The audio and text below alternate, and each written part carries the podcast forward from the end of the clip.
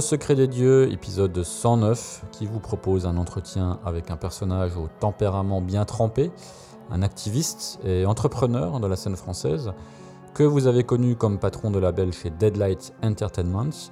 Et puis aujourd'hui, il est l'homme derrière l'enseigne de vêtements et de couture, connu entre autres joyeusetés pour ses t-shirts à l'humour provocateur, noir, grinçant et macabre.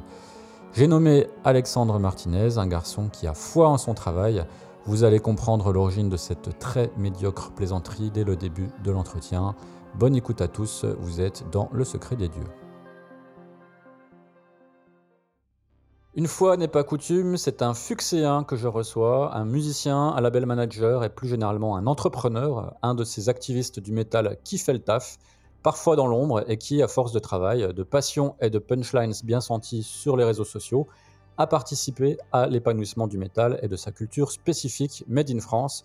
Salut Alexandre et bienvenue dans le secret des dieux. Bonjour Sylvain. Alors, première euh, question, Alex, c'est quoi un fuxéen Euh, c'est un fuxéen, c'est le nom euh, des habitants de Foix. Un fuxéen, pardon, est un habitant de Foix. La ville de Foix. Alors, la ville de Foix, c'est ta ville d'origine, c'est la ville dans laquelle tu es né, n'est-ce pas? Je suis né à Foix. Et tu y habites toujours, alors pourquoi? Euh, parce que j'ai pas trouvé mieux.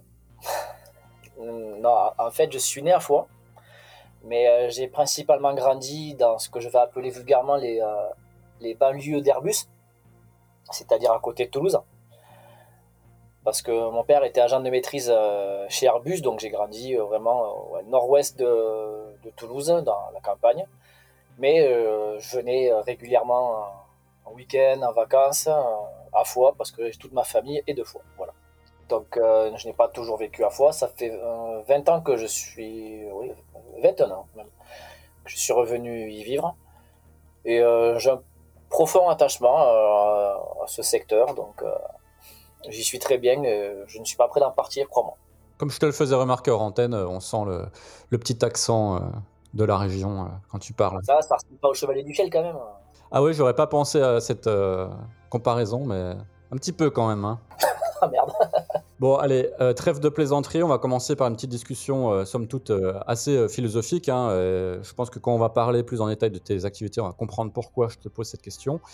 Qu'est-ce que pour toi un provocateur? Pourquoi un provocateur provoque-t-il? Dans quel but Et que cherche-t-il à obtenir exactement? Oula, je pense qu'il y a autant de définitions de provocateurs qu'il y a de provocateurs. Bon, y en a qui vont. T'as des provocateurs qui, je pense, font ça juste pour choquer et puis c'est tout. D'autres qui ont un message, euh, qui cherchent à, choquer pour que les gens puissent, euh, au plus grand nombre, euh, choper le message. Bon, après, je pense que ça, c'est même plus un provocateur, c'est un, un polémiste, je pense. Je pense que pour moi, il y a deux cas. Il y a celui qui fait ça juste pour foutre la merde, qui se soucie pas de faire passer un message, faire changer les mentalités, et après tu as le polémiste. Voilà. Est-ce que toi, tu te considères comme tel? Non, pas du tout. Oh non, moi je, euh, je suis juste un, un triste cire doublé d'un sinistre farceur, euh, donc un provocateur, mais sûrement pas un polémiste. J'ai pas de message à faire passer. Franchement, pas à foutre. D'accord, donc tu fais partie de la définition que tu as donnée d'abord. euh, c'est quelqu'un qui est là pour foutre la merde. Oui, fait, dans le sens où je, je me fous totalement de faire changer les mentalités. euh, voilà, je fais, je- j'ai un, un truc à dire qui passe par la tête. Je le dis, euh, il y a un truc qui me fait plaisir. Je le fais, voilà. J'ai une idée, je la fais. Oui, voilà. Mais est-ce qu'il n'y a pas quand même derrière ça le fait d'avoir envie de dire merde à la société? Ouf. Parce qu'elle nous convient pas, parce que euh, on n'y trouve pas sa place, parce que je sais pas, il peut y avoir plein de raisons. Oui, bien sûr, mais je pense pas que euh, n'importe quel être humain s'épanouisse, pardon, à 100% euh, dans la société euh, actuelle ou même dans une société idéale. Il y, aura, toujours des choses à dire, je pense, tu vois. Mais euh, je sais pas comment te dire ça. Non, c'est pas une forme de, de rébellion ou quoi. J'ai pas cette prétention de sortir cette phrase que, que tout le monde sort, euh, dire tout haut ce que tout le monde passe tout bas. C'est-à-dire que je dis les choses un peu plus euh, violemment que, que les autres, que, que ceux qui les disent tout haut. Voilà. Il y a peut-être une forme de nihilisme aussi, non? Je sais pas, franchement, euh, je, je me suis franchement jamais posé la question et euh, je- tu es peut-être le premier à me la poser. Mais euh, non, non, c'est vraiment, je, je fais ce que je veux, c'est tout. Alors moi je vais te citer euh, un mouvement en fait qui est à l'origine d'un mouvement littéraire qui est considéré comme provocateur, qui l'est un peu euh, selon moi, c'est le mouvement des, des hussards, tu connais peut- peut-être. C'est un courant littéraire en fait qui est né euh, dans les années 50 en France. Alors c'est un ensemble assez hétéroclite hein, de, personnalités en fait. eux se sont jamais appelés les hussards eux-mêmes, ils ont été baptisés par des journalistes ensuite comme tels. Et en fait ce qui les rassemble, c'est un espèce d'humour de la provocation, justement, euh, pour faire chier. Euh, une espèce d'insolence, mais qui est couplée, en fait, avec un goût pour les bonnes choses. C'est des espèces de, on va dire, d'aristocrates, euh, du bon goût, euh, des bonnes choses, des plaisirs de la vie. Alors, des plaisirs de la vie euh, qui vont jusqu'à se bourrer la gueule, hein, dans le cas d'Antoine Blondin, que moi j'ai- j'aime beaucoup. Euh, avec une importance attachée à l'instruction personnelle et surtout en fait ce qui fait qu'ils étaient provocateurs et qui sont toujours hein, pour ceux qui se revendiquent de ce mouvement aujourd'hui. Il y a une sorte de haine des mouvements de masse. Tous les trucs de moutons tous les emmerdeurs tous les idiots utiles euh, en fait les, cons d'une manière générale un certain rejet de l'autorité euh, surtout quand elle n'est pas légitime. Alors est-ce que ça ça te parle un peu? Est-ce que avec la définition que je t'ai donnée tu pourrais te dire ouais peut-être qu'au fond je suis un hussard Bah écoute, tu vois là, franchement, c'est super intéressant ce que tu me dis. Donc, je pense que dès qu'on a fini d'enregistrer ça, je vais vraiment me documenter sur les hussards. Et oui, effectivement, dans pas mal de valeurs que, enfin, que tu viens de citer, oui, j'aurais tendance à, à me retrouver. Alors, bah, je te conseillerais de lire du Antoine Blondin. Euh, tu connais peut-être Un singe en hiver, ça a été adapté au cinéma. Oui, avec- bien sûr, c'est un film avec ça. Voilà. Euh, au cinéma, on a eu euh, Michel Audiard. euh, et puis, euh, pour les actuels, on a peut-être un peu Fabrice Lucchini et puis un humoriste euh, Gaspard Proust, tu vois, qui fait de l'humour noir et tout, un peu hussard. euh, c'est un mec instruit euh, qui aime bien provoquer, être un peu insolent. Il y a eu des proches aussi, à une époque, plus à gauche. Donc voilà, voilà des exemples de, de hussard, mais il y en a plein d'autres. Renseigne-toi, moi je pense que tu es un petit peu dans cet esprit-là, moi aussi d'ailleurs. hein. Ben, je te remercie en tout cas. Alors, on va continuer avec une euh, question qui est archi classique, hein, la plus classique qui soit, euh, puisque tu es quand même un, un- un amateur de métal. Alors, comment euh, ta rencontre avec la musique s'est faite, et puis tout particulièrement le, le métal, et puis quels sont les groupes qui ont, qui ont forgé la- les bases de ta culture musicale? Alors, mon premier coup de cœur musical, en fait, euh, ça va surprendre. Et c'est ma grand-mère, tu vois, qui nous a quittés il y a quelques années, euh, jusqu'à sa mort, disait, Alexandre, quand il était tout petit, c'était Reggae Night, Jimmy Cliff, tu vois. Vraiment, apparemment, quand j'étais tout gosse, ça me faisait délirer. Pas. Et euh, donc voilà. Après, je n'ai pas du tout grandi dans un milieu de, familial de mélomanes, donc de fans de musique en général. Mais après, mon coup de cœur vraiment avec euh, la musique metal, bon, encore qu'à l'époque, on appelait ça du hard rock. Bon, tu sais de quoi je parle. Ouais, bien sûr. Euh, C'était euh, une anecdote assez amusante et je pense que pas mal de gens peuvent s'y retrouver parce que ça, ça a dû être le cas pour pas mal de gens de- qui ont le même âge que moi. J'étais en vacances et regardais euh, des clips sur, sur la 6. Et ah ben tiens, il y a un clip qui commence. Ah ben tiens, il y a des images de Terminator dedans. Ah ben, Terminator 2, pardon. Et c'est un film que je voulais à tout prix voir. Ben tiens, bon, je peux pas voir le, le film, je vais voir le clip. Et puis, ah ben tiens, euh, la musique a tu, euh, le groupe est une super dégaine et tout ça. C'était les Guns. Voilà, You Could. Voilà. Ouais. Euh, D'ailleurs, les Guns qui restent euh, mes groupes fétiches, vraiment. quoi. Je me rappelle d'ailleurs qu'à l'époque, le, le clip You Could Be Mine passait beaucoup à la télé euh, française. Ben, c'est ça, je l'ai vu sur la 6. Quoi. Là, on est, on est en 92, 93, tu vois, donc euh, à l'époque où euh, ben, on n'avait pas, beaucoup de chaînes hein, et euh, j'ai pas l'impression que ouais, le, c'est fait le, hard rock était très populaire, mais bon, ce clip, euh, moi je l'avais vu sur la 6, je me souviens.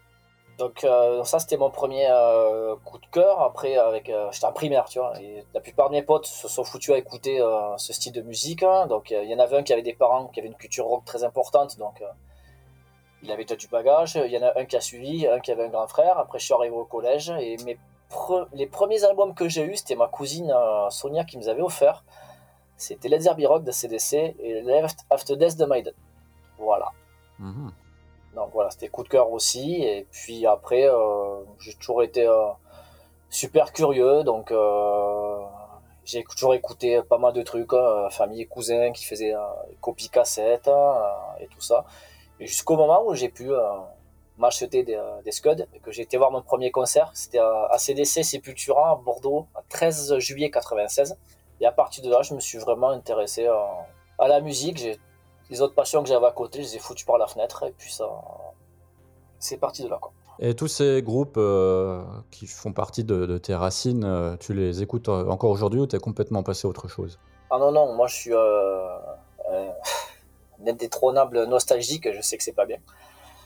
Et j'ai plus tendance à écouter ouais, des, les trucs que j'écoute depuis que je suis tout gosse, ou même une de mes passions, c'est tu vois, passer mes journées sur, mes soirées plutôt sur Discog pour choper des scuds que je voyais en pub dans Metallian, Art Force et tout ça, que j'ai pas pu m'acheter quand j'étais ado et euh, me les racheter, me les écouter maintenant, tu vois. Et effectivement, la plupart des groupes, euh, groupes de cœur, hein, euh, je les écoute tous les jours énormément.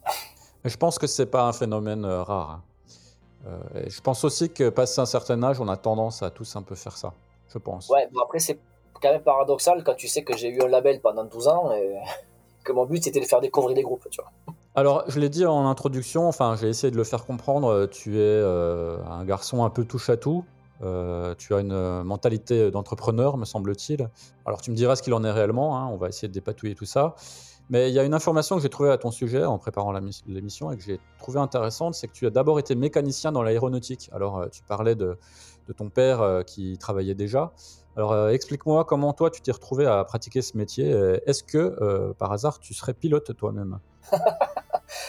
Oh, Pour le bienfait de l'humanité, Dieu merci, non.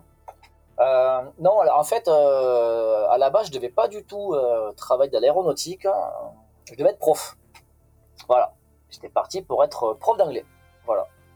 Alors, pour le bien de la jeunesse et l'éducation nationale, ça ne s'est pas fait voilà, j'ai dû arrêter euh, les études pour euh, problème de famille quand j'avais 20 ans et euh, donc j'ai commencé à faire des petits boulots et jusqu'au moment je me suis dirigé presque naturellement vers le monde de l'aéronautique parce que c'était super intéressant et, je suis devenu mécanicien avion. Voilà. D'accord. Et qu'est-ce qu'on fait quand on est mécanicien avion exactement? C'est un sujet qui m'intéresse. Hein. Moi, j'aime bien les avions. Et je me suis toujours dit qu'à la retraite, j'irais apprendre à piloter. Donc, ça m'intéresse de rencontrer des gens qui, sont, euh, qui connaissent un peu ce milieu. Ah, mais tiens, ma foi. Bah, non, ici avion, tu fabriques des pièces, euh, tu, fabriques, des pièces détachées, des sous-ensembles, des ensembles. C'est très intéressant comme métier, franchement. C'est un métier que j'aimais beaucoup. Alors, pour revenir au métal, comme tout bon amateur de métal, tu t'es mis à la musique toi-même. Hein, ça, je pense que tout le monde y passe. Euh, tu es donc guitariste, tu, as joué de la basse aussi dans un autre groupe. tu as commencé, sauf erreur de ma part, avec du black metal. Ouais, mais euh, mon premier groupe, c'était avec euh, les, euh, les, potes de village. Donc, mais après, bon, c'était an reprendre Refuse Resist, tu vois. Donc. Et après, oui, je fais du black metal. Et ma dernière expérience, c'était avec Abrama.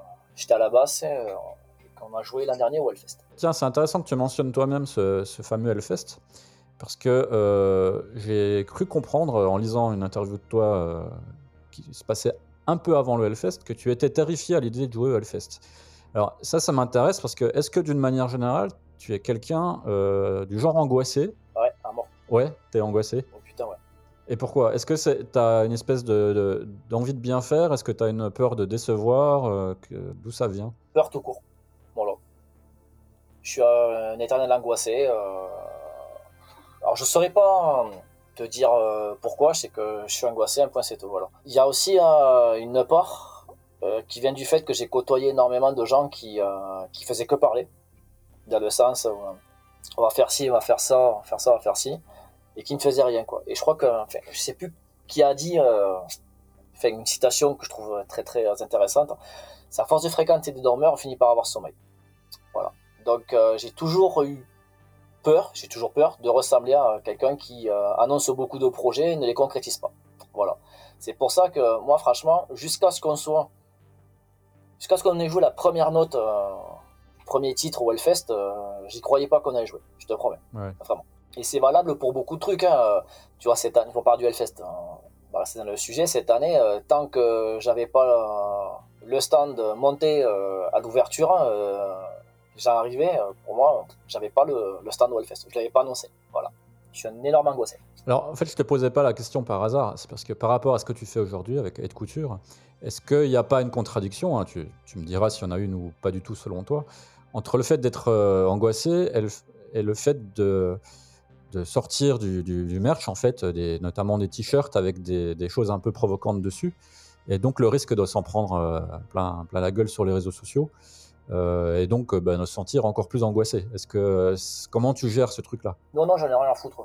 Non, vraiment. De toute façon, même sans parler de couture, hein, quoi que tu fasses, tu sais, euh, bon, pas plaire à tout le monde, c'est bateau de dire ça, je sais. Des gens m'ont fait le reproche, quand j'avais Deadlight, d'être trop éclectique, tu vois. Tu vois, as des labels, euh, bah, je prends un exemple, l'excellent label qui, qui, est passé à ton émission, Les Acteurs de l'Ombre, qui a vraiment une ligne artistique euh, très définie et très claire.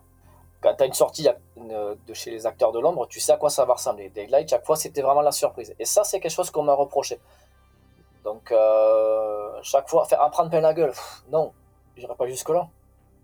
Mais euh, ouais, recevoir des critiques, euh, oui, de toute façon, quoi que tu fasses, il y a toujours quelqu'un qui qui sera pas d'accord, c'est tout, à fait leur droit, mais bon, le grand problème aujourd'hui, c'est que tu vois, tu parles des réseaux sociaux, ben, ça c'est une véritable peste. Hein. Parce que déjà, je trouve que ça a donné l'impression de savoir voler à des gens qui ne savaient pas marcher. Et c'est sûr qu'après, c'est des tribunes, hein, c'est même plus que ça, c'était carrément, pour, certaines fois, c'était des, bah, tribunaux populaires. Donc, euh, non, c'est sûr que ça fait un moment que j'ai arrêté de, penser à ça. Quoi. Voilà. Surtout que c'est vrai que quand on n'y prête pas trop attention, finalement, il se passe rien. C'est en répondant, c'est en se sentant euh, soi-même un peu euh, offensé, attaqué, que finalement on remet un petit peu de carburant dans la machine.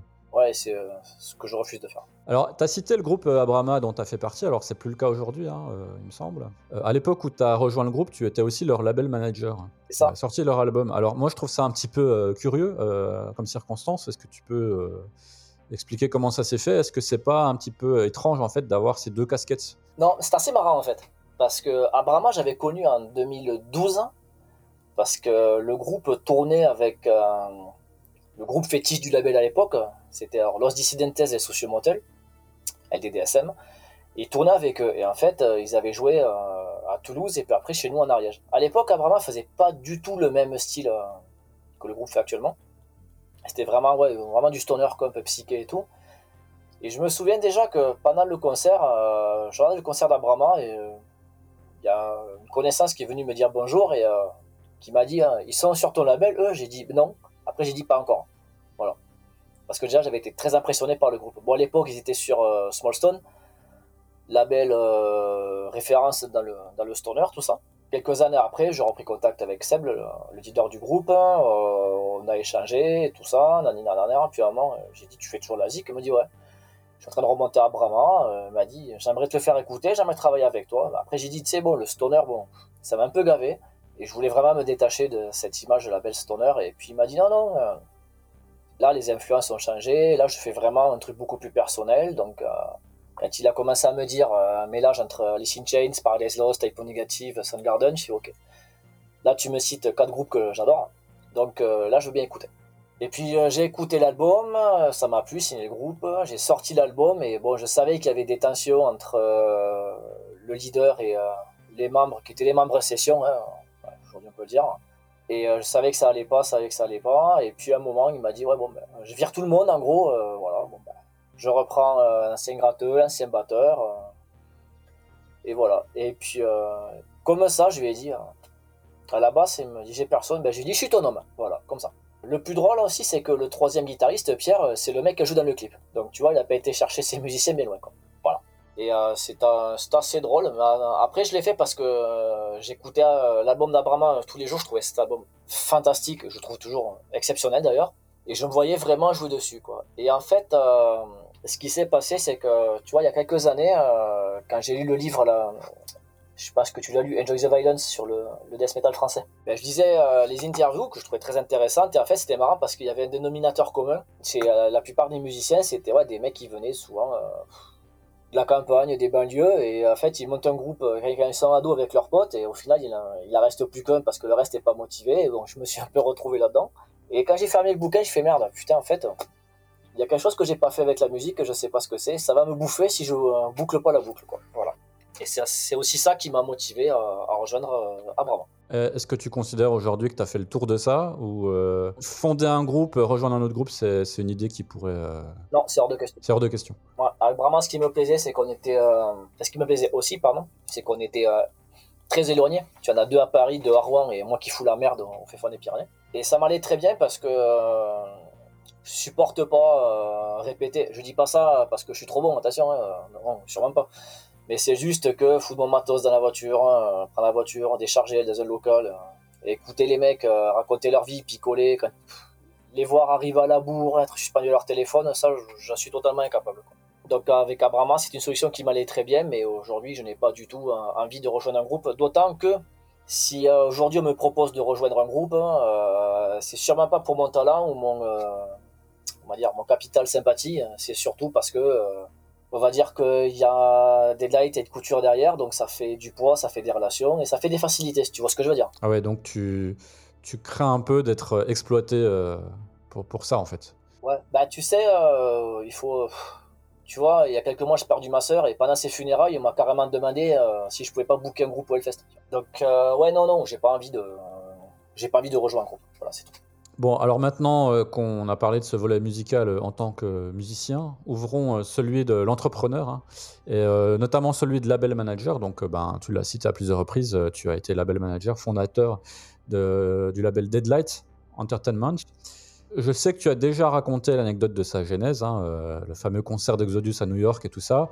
tu t'es fait plaisir. Hein. Ah bah je, oui, j'essaye de travailler un peu avant de faire des entretiens, forcément. Ah, mais c'est appréciable, je te remercie vraiment. Euh, je te fais la même question euh, que j'ai fait à, à, à Michael Biaparian. Je sais que tu, tu aimes bien cet épisode-là. ce serait d'avoir de, d'avoir l'amabilité de nous conter à nouveau cette anecdote que je trouve savoureuse. Non, je la raconte toujours avec plaisir. alors attends. Je crois qu'on va remonter à fin 2006. J'étais un peu euh, bordel un peu dans ma vie et j'avais un pote qui voulait monter un label. Mais comme ça, ça l'a pris comme ça. Je veux monter un label. Je veux une sortie par mois. Je veux un vivre. Un nanani nananaire. Ah, tu peux me filer un coup de main Ok, bon, ok, why not quoi. Faut que je m'occupe. Hein. Le truc, c'est que d'un coup de main, j'ai fini par quasiment tout faire. J'ai trouvé le nom, j'ai fait le logo. J'ai trouvé le premier groupe à signer, c'était Joe Frustration. C'était l'album solo de l'ancien chanteur de Tears of Frustration, c'est un groupe de hardcore new-yorkais qui est euh, apparemment qui a un statut.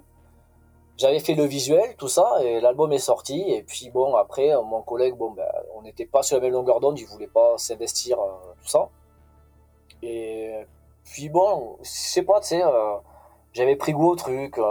pour quelques personnes autour, j'étais le, le, mec qui lance un label, tout ça. Et alors, à cette époque, je précise un truc, c'est que j'étais très investi dans euh, le cinéma d'horreur. Voilà. Parce que là, on est en 2007, second semestre 2007, quand le premier album sort. Et en fait, j'avais rencontré via le net des, euh, gars euh, à New York et qui, en fait, allaient sortir, produire leur premier film. Et j'étais parti là-bas pour passer un moment avec eux. Et puis, ils m'ont dit Ah putain, ça te chauffe hein, de faire partie de l'aventure. Je suis ah, bah écoute, je des films d'horreur depuis que je suis gosse, hein. je serais vraiment un, con pour dire non. Donc j'y retourne, euh, je fais les conventions de cinéma, tout ça, et puis euh, je prévois d'y retourner, c'était février 2008. Et entre-temps, euh, j'avais rencontré un, groupe toulousain qui s'appelait Sans Impact. Alors c'est marrant parce que le chanteur était au collège avant. Mais ça m'avait vraiment plu, je voulais vraiment travailler avec eux parce que c'est qu'ils préparaient un album, mon collègue était pas hyper chaud. Et bon, moi, l'ambiance dans le label commençait à me peser parce qu'on n'était pas du tout sur la même longueur d'onde, on n'avait pas la même conception de ce que pouvait être un label. Et euh, bon, voilà, tu vois, je suis un grand angoissé, c'est quelque chose qui me, qui me bouffait euh, l'esprit, quoi. Et puis un soir, voilà, bon, ben, avec mon pote, entre deux séances de, de tournage de notre film, mon ami là, Ivan, me dit Tiens, allez, tiens, il y a Exodus qui passe au BB King à New York, on y va. Voilà. Et puis on discute sur le chemin et tout, puis c'est euh, j'explique les problèmes et il m'a dit ben, c'est quoi? Parce que m'a dit c'est euh, c'est bien le label tout ça et tout et puis euh, et là il me sort comme ça. Putain mais Franco de porc mais d'emballage mais pourquoi tu lances pas ton label comme ça? Et puis je dis ah non mais putain je me sens incapable. Et tout me dit si si il m'a dit ça va tu commences petit tu apprendras sur le tas il m'a dit je sens que tu peux le faire hein, tu vois. Et voilà quoi. D'ailleurs c'est marrant parce que le concert on a été il y avait Exodus et Date. Aujourd'hui, Gary Holt, le gratteux d'Exodus, et Sean, euh, le chanteur de date, euh, je travaille avec eux avec Kate Couture. Voilà, bref, bon, parenthèse close. Donc euh, voilà, donc mon pote me fout ça en tête. je termine mon séjour là-bas, je rentre en France, j'apprends que je vais être papa aussi. Et je me tourne vers le groupe, ça sympa, que j'ai dit écoutez, voilà, je quittais le label, mais je vous ai promis un album et, je vais le faire. Voilà. Donc l'idée est partie de là. Voilà, voilà. Et le nom Deadlight fait référence au livre 100 de Stephen King. Donc je, suis parti de là. j'ai appris les rudiments de comment sortir un album. Et puis, euh, c'était à fin février, début mars. Et euh, je me souviens que c'était première semaine de juillet 2008 euh, que j'ai reçu l'album. Alors, depuis, Deadlight a sorti quoi dans les, dans les 80 releases, même plus, je crois? Presque 80 presque 80. J'imagine qu'il y en a parmi elles qui te rendent particulièrement fier. où tu te dis, bon ben voilà, j'ai fait ça, au moins j'ai sorti ce truc-là, je lui ai permis d'exister. Je me souviens pas de tout par contre. Bah justement, alors est-ce que tu peux citer euh, quelques sorties euh, dont tu es vraiment fier, euh, soit par rapport à la qualité vraiment de l'album, ou soit parce que l'artiste, tu, portes particulièrement l'artiste dans ton cœur? C'était 78 sorties, c'est pas facile de se rappeler de tout. Bon, la première, c'est sympa, forcément, c'était la toute première, elle a une valeur, valeur sentimentale. Hein, après, j'avais sorti l'album solo de Peter Dolving de, de The Haunted. Donc j'aime beaucoup The Haunted. Donc euh, voilà, puis c'est lui qui m'avait branché, donc euh, c'était cool. Babylone Pression parce que bah tu vois, là je me suis fait taper sur les doigts parce qu'en gros euh, c'était ouais ça n'a rien à foutre sur ton label, un en l'air et ça s'est très très très bien passé. déjà ça, Find aussi, le groupe parisien avec Aysem, l'ancien, enfin non, je toujours dedans, le chanteur de Sensor. Et c'est une sortie dont je suis très fier parce que j'aimais beaucoup Sensor, j'aimais beaucoup Lotstar aussi. Et euh, est quelqu'un de, de fantastique et humainement très talentueux et euh, bon non seulement travailler avec lui c'était vraiment un honneur sortie d'album qui est exceptionnel c'était génial mais c'est surtout le groupe aussi qui m'a fait euh, le beau cadeau départ à la retraite parce qu'en 2019 ils sont partis en tournée avec Tool c'est aussi pour ça que je me suis dit euh, que je pourrais pas faire mieux mais euh, après, 78 sorties, excuse, là, je ne peux pas me souvenir de tout. Il y en a dont j'ai profondément honte que j'aurais jamais dû sortir, c'est sûr. Allez, vas-y, cite des noms. Non, non, non, là, je citerai pas, franchement, euh, je m'en fous. Euh. mais après, franchement, plutôt que de, de sorties, je vais te citer des groupes. Mais en fait, Deadlight, moi, il y a un groupe, tu vois, que, que je cite, que je retiens, c'est Primal Age. Primal Age, on est resté ensemble pendant 10 ans si j'avais pas arrêté, on serait encore euh, à travailler ensemble. Et euh, moi, comme je dis souvent, Primal Age, c'est vraiment l'exemple à suivre. Parce que, bon, non seulement les mecs sont super bons, musicalement, ils savent jouer, ils sont super motivés. Moi, franchement, euh, j'ai beaucoup d'admiration pour Didier, le chanteur, et Dimitri, le bassiste, parce que ces mecs qui font preuve d'une passion incroyable. Ils tournent encore en permanence. Ils sont super honnêtes, leur concept, il, il, tient vraiment debout. ils sont vraiment droits, tu vois. Et on les considère à tort comme, euh, comment dire, y a la scène hardcore, mais ça c'est parce qu'il y a ce côté straight edge, vegan, tout ça. Mais euh, le truc c'est que moi le hardcore français, euh, je trouve en grande partie ridicule parce que bon, c'est des mecs qui se croient, en fait, tu, les écoutes, ils sortent tous de Brooklyn, ils sortent de la rue, alors que moi c'est des fils à papa. C'est des racailles avec des particules, tu vois. D'accord. Et du coup, Primal, c'était loin de ça, et c'était vraiment un sacré plaisir de, de bosser avec eux, vraiment, quoi. Et euh, ouais, franchement, euh, moi je citerai euh, toujours Primal parce que c'est vraiment le groupe emblématique du label. Quoi. Plutôt que si te citer des groupes dont j'ai eu longtemps de travailler avec, je vais te citer eux. Parce que je suis très fier. Une petite question qui me traverse l'esprit. Est-ce que le fait d'avoir ton label et donc d'être en relation avec des artistes, de, de sortir leurs albums, de, parler parfois euh, argent, financement avec eux. Est-ce que ça a changé ta vision de la scène? Est-ce que tu partais dans cette aventure Deadlight avec euh, peut-être euh, un petit peu de naïveté bah, C'est simple. Oui, quand je me suis lancé, j'étais un peu naïf, même idéaliste. Tu sais, je pensais que les mecs étaient, enfin les musiciens, pardon, étaient jouaient le jeu, étaient reconnaissants et tout ça. Mais bon, j'ai vite compris que c'était pas, c'était pas le cas. C'était loin d'être le cas. Alors il y a un facteur aussi qui a fait que il a fallu que je serre les poings et les dents, euh, c'est que ben, tu vois, ben, je suis euh, je suis de l'Ariège, c'est l'endroit le moins euh, métal rock'n'roll de France. Et étant donné que il faut savoir un truc, c'est que tu as les Toulousains qui sont toujours foutus de notre gueule, en général. ouais, quand je travaillais chez Airbus, tu vois, je venais de l'Ariège et je travaillais à Toulouse. Et les mecs me demandaient si je vivais dans une grotte, tu vois, avec des ours.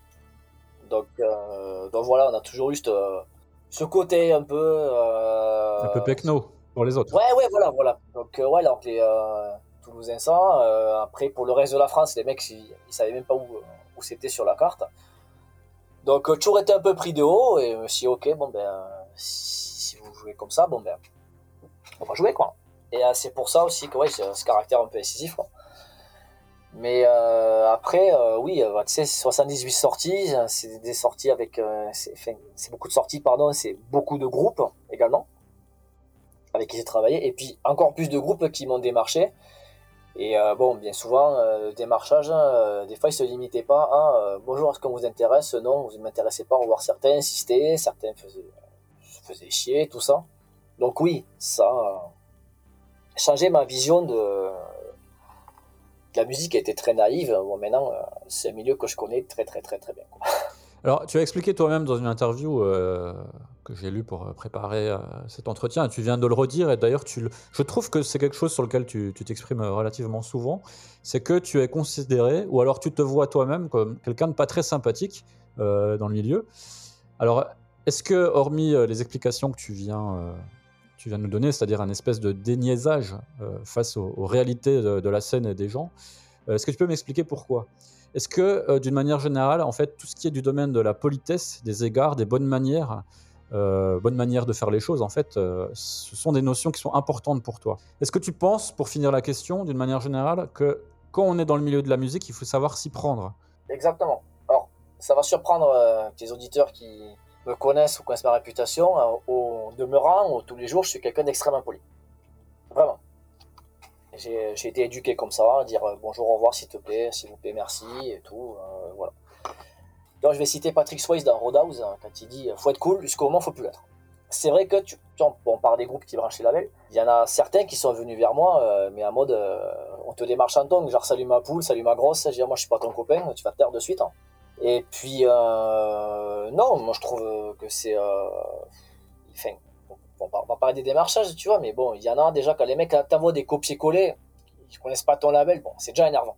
Et quand après ils te prennent pour leur pote euh, parce que parce qu'ils t'ont déjà croisé et, euh, qu'ils pensent que c'est dans la poche, hein, euh, c'est pas cool non plus quoi. Au bout d'un moment, quand on venait me, demander pardon, est-ce que tu peux écouter notre démo? Je dis non, j'écouterai pas, je donnerai pas mon avis.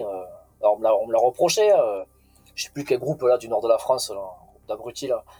Il m'avait dit ouais c'est à cause de gens comme vous que la scène elle avance pas. Je dis non mais j'en ai rien à foutre de te donner mon avis euh, parce que si je te dis oui c'est bien, tu vas croire que je vais te signer. Si je te dis non ça me plaît pas, tu vas me traiter d'enculé quoi. Voilà.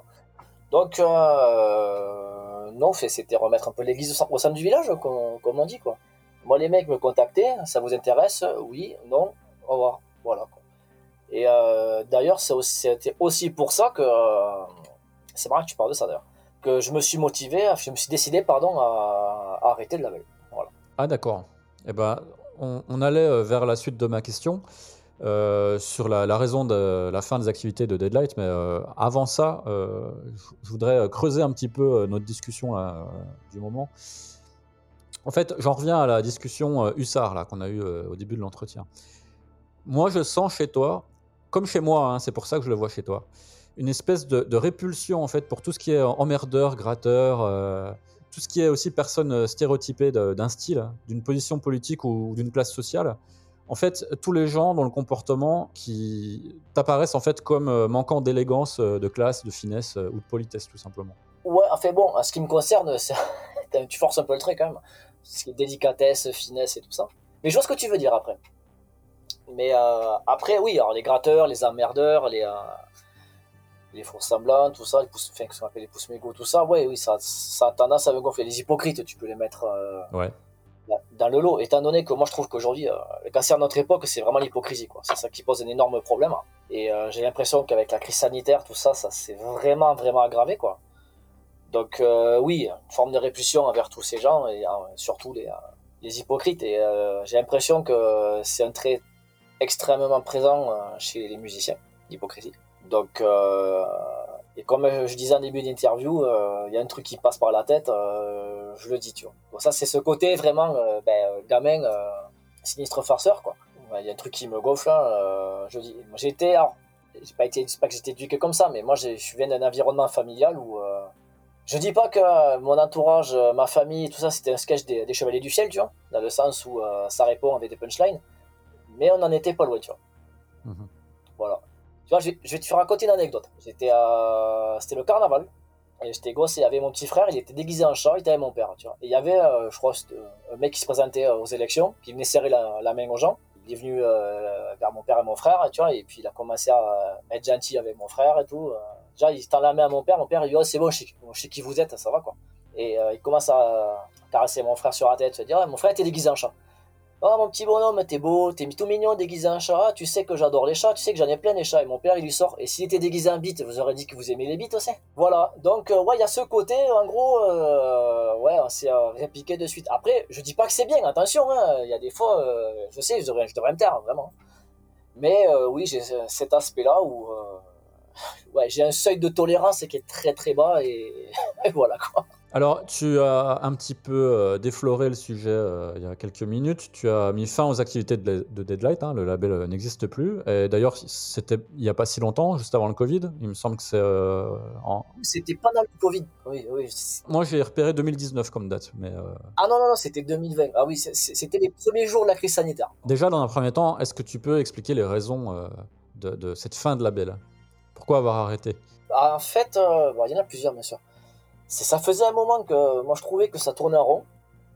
Bon, après, c'est un peu le propre d'un label comme Deadlight qui a été créé euh, pendant la crise du disque. C'était très difficile euh, d'évoluer. Moi, ça fait longtemps que j'avais compris que je ne deviendrais jamais euh, Nuclear Blast, un season ou même Unlistenable, tu vois. Je tournais un peu en rond. euh, je travaille toujours avec les mêmes groupes. Et euh, après, bon, c'était malheureusement un cercle vicieux parce qu'il y a des groupes avec qui j'adorais travailler mais j'arrivais pas à en trouver d'autres, tu vois. C'était vraiment tourné en rond, quoi. Donc déjà, ça me, bah, ça me foutait les boules. Et sur les derniers mois aussi, euh, alors, comme je disais un peu plus tôt, il y a Find qui sont partis en tournée avec Tool, qui ont été invités par euh, Adam Jones, le, guitariste. Et là, je me suis dit, putain, je crois que là, tu peux, tu peux pas euh, avoir mieux comme actu, tu vois. Donc je me suis dit, c'est peut-être le moment de, euh, bah, de stopper, tu vois. Si c'est peut-être un beau cadeau de départ à la retraite, pour parler vulgairement. Déjà ça, et puis à côté de ça, ben, il y avait des groupes qui me démarchaient, euh, et en fait, euh, en fait, il y en a eu trois qui m'ont motivé ma, décision. Il y en a eu un, euh, c'est en gros des mecs qui commencent à me harceler. Ah, quand est-ce que vous pourrez nous donner une réponse et tout ça? Bah, Je fais, attendez, vous n'êtes pas les seuls. Et le mec, il me dit, ouais, ben, ah, vous trouverez pas mieux que nous. Bon, ok, ben, tu vois, ben, salut quoi. Tu vois, tu sais, comment se rétamer à 2 mètres de l'arrivée, tu vois. Ça, puis il y en a un autre qui m'avait envoyé euh, leur album, c'était genre un samedi, euh, enfin week-end. Alors le week-end, je n'ouvre pas mes mails, euh, je j'écoute pas. Là, j'avais écouté, puis au bout de 10 minutes, les mecs m'envoient un message sur mon Facebook perso, et mon Facebook perso, c'est mon perso, c'est pas pour le taf. Les mecs, ouais, vous avez reçu notre album, tout ça tout. J'ai dit, putain, mais c'est samedi après-midi, là, qu'est-ce que tu veux m'emmerder, tu vois? Tu j'ai ma femme qui est enceinte jusqu'aux dents, euh, je vais devoir aller à la maternité. Je vais l'écouter, ton putain d'album, tu vois? Et tu sais, ça m'a foutu en colère. Je me suis dit, putain, mais en fait, t'es plus fait pour ça, quoi. Voilà. T'es plus fait pour ça. Voilà. Donc euh, là, je me suis dit, ouais, t'as plus. euh, Le label allait bien, c'est le mec derrière qui allait pas, quoi. Euh, t'es plus fait pour ça, quoi. Cela dit, j'ai pu voir, alors tu vas pouvoir me donner des précisions, que tu as créé un autre label, du moins une autre structure qui s'appelle Buff Ritual. Alors euh, ex- explique-moi ça, euh, s'il te plaît, parce que vu de l'extérieur, moi ça me semble pas très logique de fermer un label pour en ouvrir euh, un autre un peu plus tard. Et en fait, recommencer à zéro avec un autre nom. Alors quel est le sens de tout ça? Qu'est-ce que tu vas faire avec euh, Ritual? Est-ce que ce label-là, cette structure, hein, je sais pas si toi, pour toi c'est un label ou pas, est-ce que c'est né un- d'un manque ou d'un regret? Non, déjà, c'était pas un label à proprement parler, c'était avec Seb, le chanteur d'Abrama. Euh, Seb et moi, en fait, on a pas mal de. On a des goûts musicaux en commun, notamment sur des groupes qui sont pas les plus populaires. Tu vois, on, adore Sentence, sais, le groupe finlandais. Des fans de Sentence, j'en connais pas beaucoup, perso. Donc, euh, ouais, on avait pas mal de, discussions sur euh, certains groupes et tout, et puis euh, et je voyais, des. euh, labels qui sortaient de la cassette, tu vois. Et puis à un moment, je, suis rentré en contact avec euh, Century Media, et euh, je sais pas pourquoi, putain, ça m'a pris comme ça, tu vois. Et euh, j'avais dit à Sébastien, je dis, putain, ça, ça chaufferait pas, hein, qu'on s'amuse un peu, sortir des tapes et tout. Il dit, ouais, carrément. Donc, euh, on avait sorti la, version cassette du, nouvel album de God. Après, on avait fait euh, ben, Down de Sentence. Après, on avait fait le live de Parallels Lost, là, où il reprenait euh, Dragon and Times. Mais le but, c'était ça. C'était se faire plaisir en sortant des albums qu'on estimait importants, iconiques. Euh, en format, euh, format cassette. Moi j'aime beaucoup le format cassette et tout ça. Et euh, en fait, euh, le label, on l'a arrêté. C'est tout simplement parce que Century Media nous demandait de d'acheter les droits à coût de 5-6 000 euros. Tu vois. Et c'était pas question de se lancer dans des trucs super risqués pour un truc aussi simple que la cassette, si tu vois ce que je veux dire? Voilà. Ah oui, donc Buffalo Tool, c'est déjà fini oui, voilà, euh, c'est dommage, ça partait bien, on avait pas mal de, sorties euh, notées, prévues, tu en avais un paquet, franchement. Mais euh, les mecs, ils ont dit, ouais, non, il faudrait acheter d'un coup plutôt que les droits à la sortie. Ouais, mais bon. Hein. Nous, c'était vraiment pour se faire plaisir, hein, c'était juste vraiment du fun, quoi. Il n'y avait pas de promo, il y avait juste des droits à payer, des visuels et du son envoyés à l'usine, et puis on n'en parlait plus, quoi. Voilà, c'est tout. Mais justement, alors ça se passait comment ces sorties? Est-ce que euh, tu contactais les groupes, euh, les labels? Euh, Comment concrètement ça se passait comment? Non, c'était, on avait des listes de sorties, enfin, avec des droits disponibles de, de, labels. On avait Century Media, on avait Metal Blade, on avait Season of Mist. Et en fait, on piochait. On dit voilà, cet album il est dispo pour de la tape, ben, on prend la tape. Voilà, c'est aussi con que ça. D'accord. On n'avait jamais eu de contact avec le moindre groupe. Je te dis, c'était vraiment pour du. Euh, c'était ouais, un petit plaisir perso, c'est tout.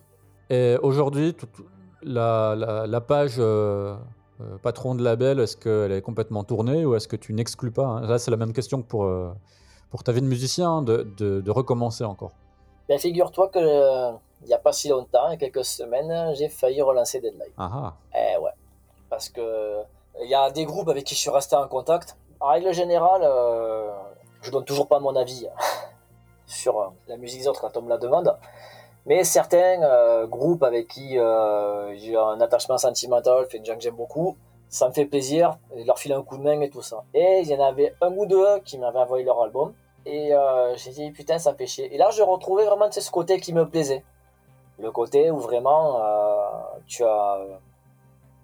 Tu découvres un truc qui est génial, tu t'imagines tu la sortie, préparer la promo. Je dis, ah tiens, tiens, tiens, why not, why not, why not. Et finalement, je me suis un peu accroché avec un des, euh, des musiciens, donc je me suis dit, bah, c'est pas la peine. Voilà, tant pis. Qui a été euh, impatient ou impoli à ton égard Non, non, non, mais pas. Après, c'est pas la première fois que j'essaye de le remonter le label, attention. Six mois après euh, l'avoir arrêté, on, commence à me remotiver. Prime tu vois, encore eux, m'avait dit, ouais, bon, ça te dit pas de, de refaire un dernier coup avec nous. Bon, vous, vous pouvez me demander ce que vous voulez, donc allez, on va voir ça. Donc j'écoutais leur album, l'album m'avait plu, et après, bon, malheureusement, ça commence à se savoir, donc il y a des groupes qui sont venus me brancher. Et encore une fois, c'est pareil, les mecs ben, se comportaient mal. Je dis putain, ouais, non, mais en fait, t'as toujours pas la patience pour, euh, pour gérer ça. Alors moi, j'insiste beaucoup sur le côté, euh, sur les relations humaines, parce que au niveau d'un deadlight, on est vraiment dans l'artisanat, tu vois. T'es dans le sens où c'est vraiment euh, pas, c'est pas une grosse machine. T'es obligé d'avoir du, contact avec les mecs et du très bon contact. Moi, je me vois pas sortir l'album et euh, programmer le groupe euh, dans des festivals, euh, le groupe de, de l'abruti, tu vois, avec qui je m'attends pas. Donc, c'est clair que moi, si je m'attendais pas avec les mecs de suite, hein, mais c'était non. Et puis, dans le lot, il y a un groupe qui a commencé à me dire, ouais, on a reçu le master, on va envoyer l'album à l'usine, on te démarchera après. Je dis, ah ouais, vous avez l'album à l'usine. Ouais, est-ce qu'on a notre release party en septembre? Septembre 2020, c'est 2020, les concerts, ils passaient même pas, quoi. Ouais. Voilà ah, on démarchera après, tout ça. Je fais, ah non, mais ça sert à rien de démarcher après, euh, une fois que ton album il est pressé. Ton album il est pressé, t'as aucun mec euh, qui en voudra. Donc, je me suis dit, ouais, non, mais en fait, si t'as des mecs qui sont aussi cons que ça, euh, ça sert à rien.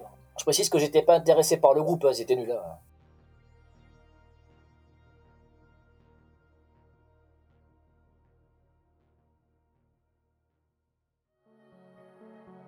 C'est sur ces amabilités que je coupe cet entretien pour vous réserver la suite dans un prochain épisode qui sera vraiment à ne pas manquer puisqu'on y discutera plus en détail de Hate Couture. D'ici là, ne manquez pas la playlist hein, concoctée par euh, Alexandre lui-même. Soutenez, euh, si vous le voulez bien, le podcast par un like, euh, notamment sur les réseaux sociaux, par le partage ou même en faisant un petit tour sur la page Tipeee du podcast. Et je vous dis à très bientôt, vous êtes dans le secret des dieux.